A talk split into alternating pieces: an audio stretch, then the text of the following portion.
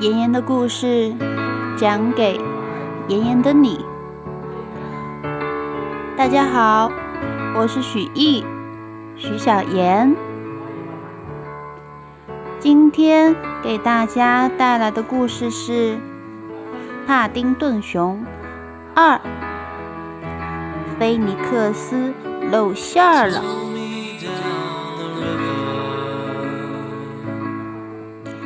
在昨天，帕丁顿把监狱的餐厅变成了一个欢乐的茶室，犯人们也花了好长的时间学习礼仪举止。布朗一家也为帕丁顿带来了他的案情的最新消息。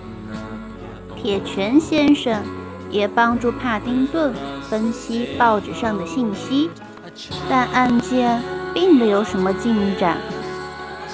今天晚上又将会发生什么故事呢？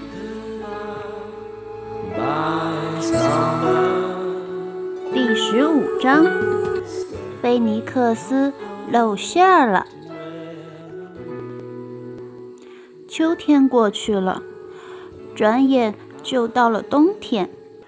布朗一家无比的思念帕丁顿，他们仍然在尝试各种方法证明小熊的清白。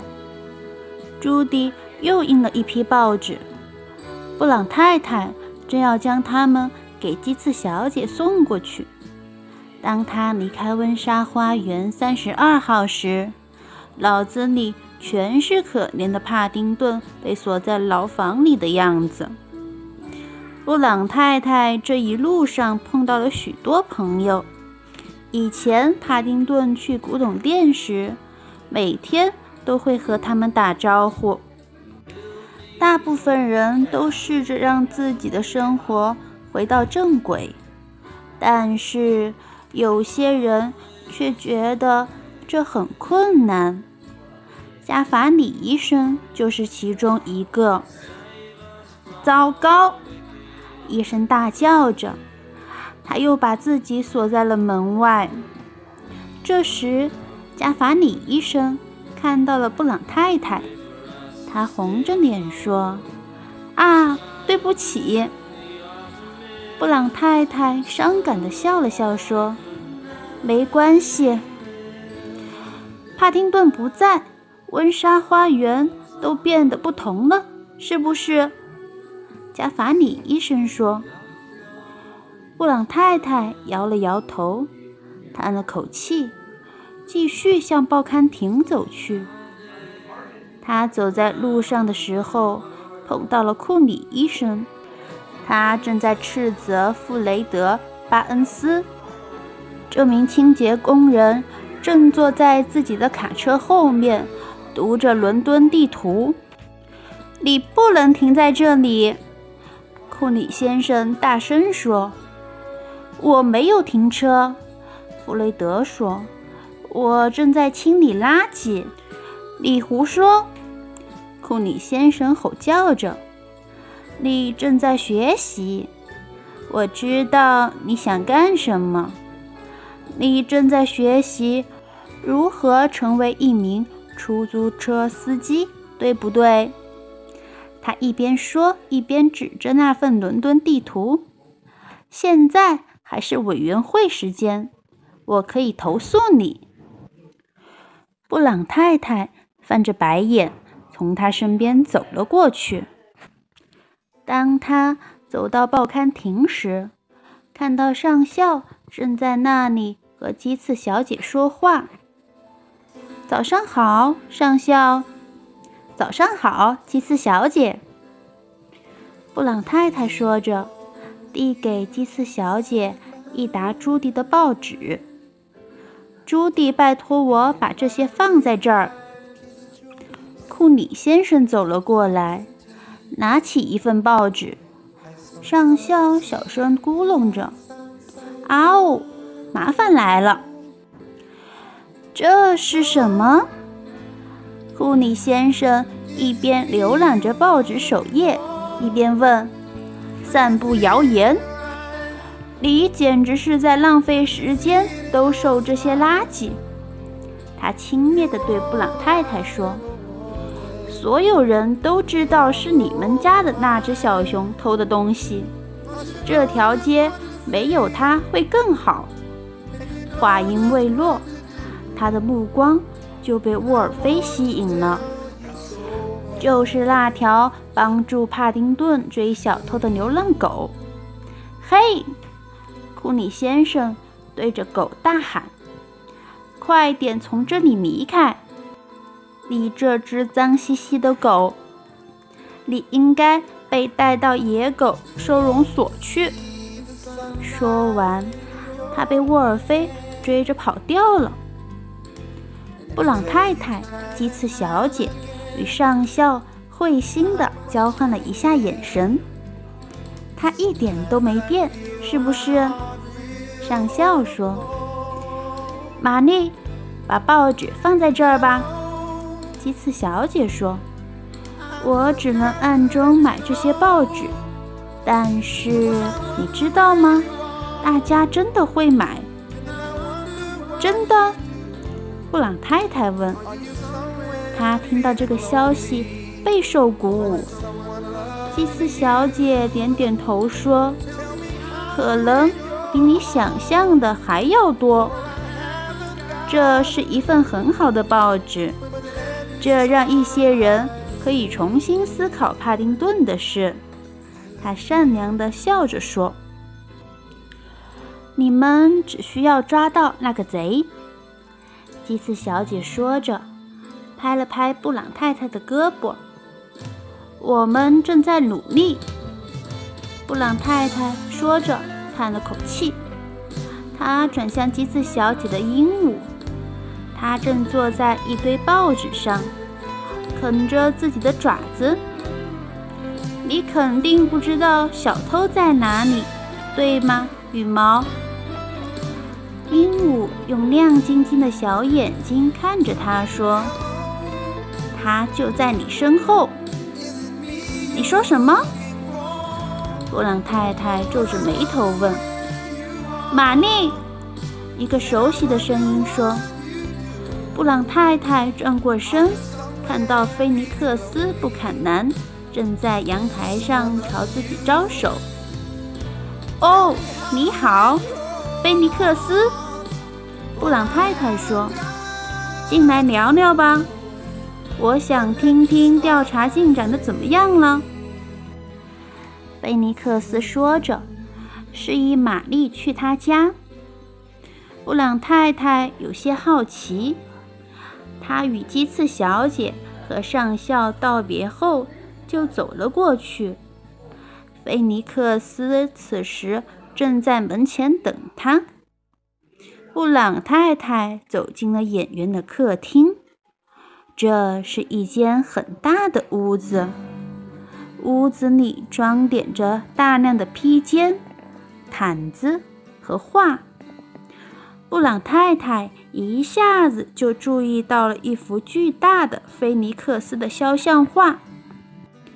画中的他站在苏格兰高地的一块石头上，穿着苏格兰裙。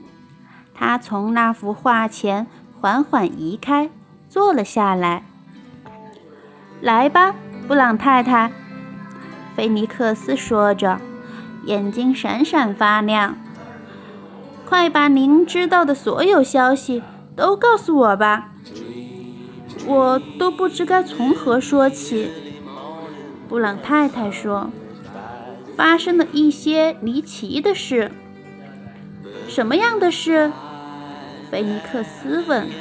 “嗯，有些奇怪的人总在伦敦的著名地标周围窥探，这些地标。”都出现在那本被盗的立体书中，布朗太太说。而且那些奇怪的人似乎都穿着化妆舞会的戏服。真的吗？菲尼克斯夸张地问。布朗太太摇摇头说：“也许这一切都是巧合。”亨利说：“我是想象力过剩了。”你是个艺术家，布朗太太，就像我一样。”菲尼克斯宽容地说：“我们总是让想象力自由地驰骋，正是这样，我们才特别。”他停顿了一下，然后换上了一副严肃的表情。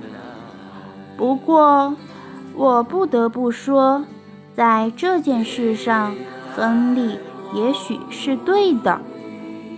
布朗太太垂头丧气地看着他说：“太好了，这说明我们又回到了原点。”听着，菲尼克斯说。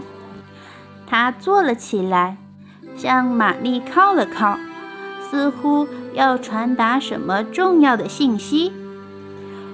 我有个消息要告诉你，这也许会让你眉头舒展。似乎支持我独角戏的资金已经到位了。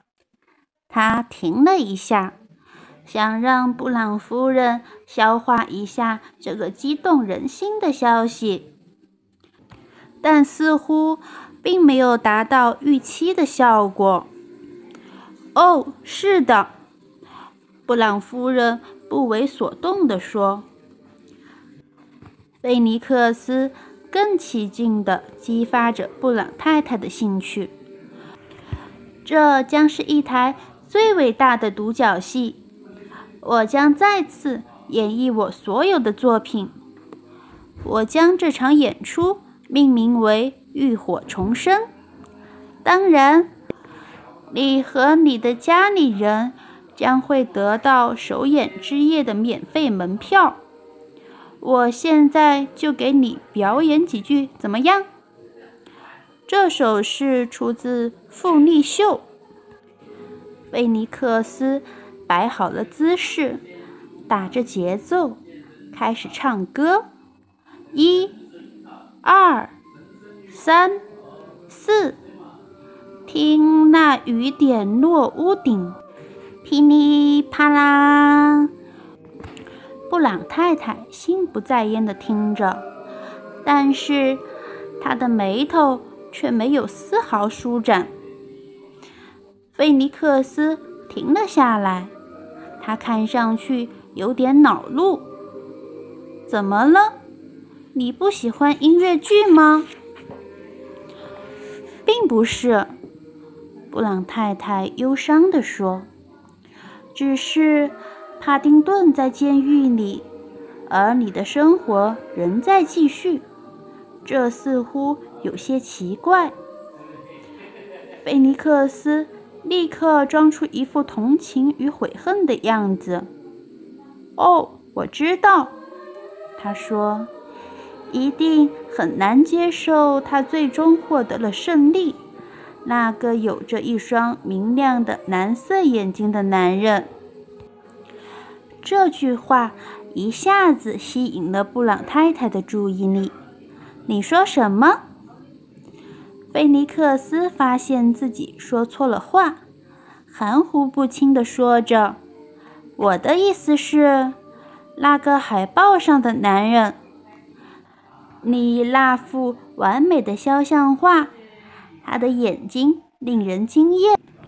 你觉得呢？但是。”你怎么知道他的眼睛是蓝色的呢？布朗太太说：“那是一幅铅笔素描。”说完，他从包里翻出那张海报。“哦，是的。”菲尼克斯说，他努力让自己保持镇定。“嗯，一定是因为你捕捉光线的手法。”他随口说：“这明显让我联想到他的眼睛是蓝色的。你真是一位优秀的艺术家。”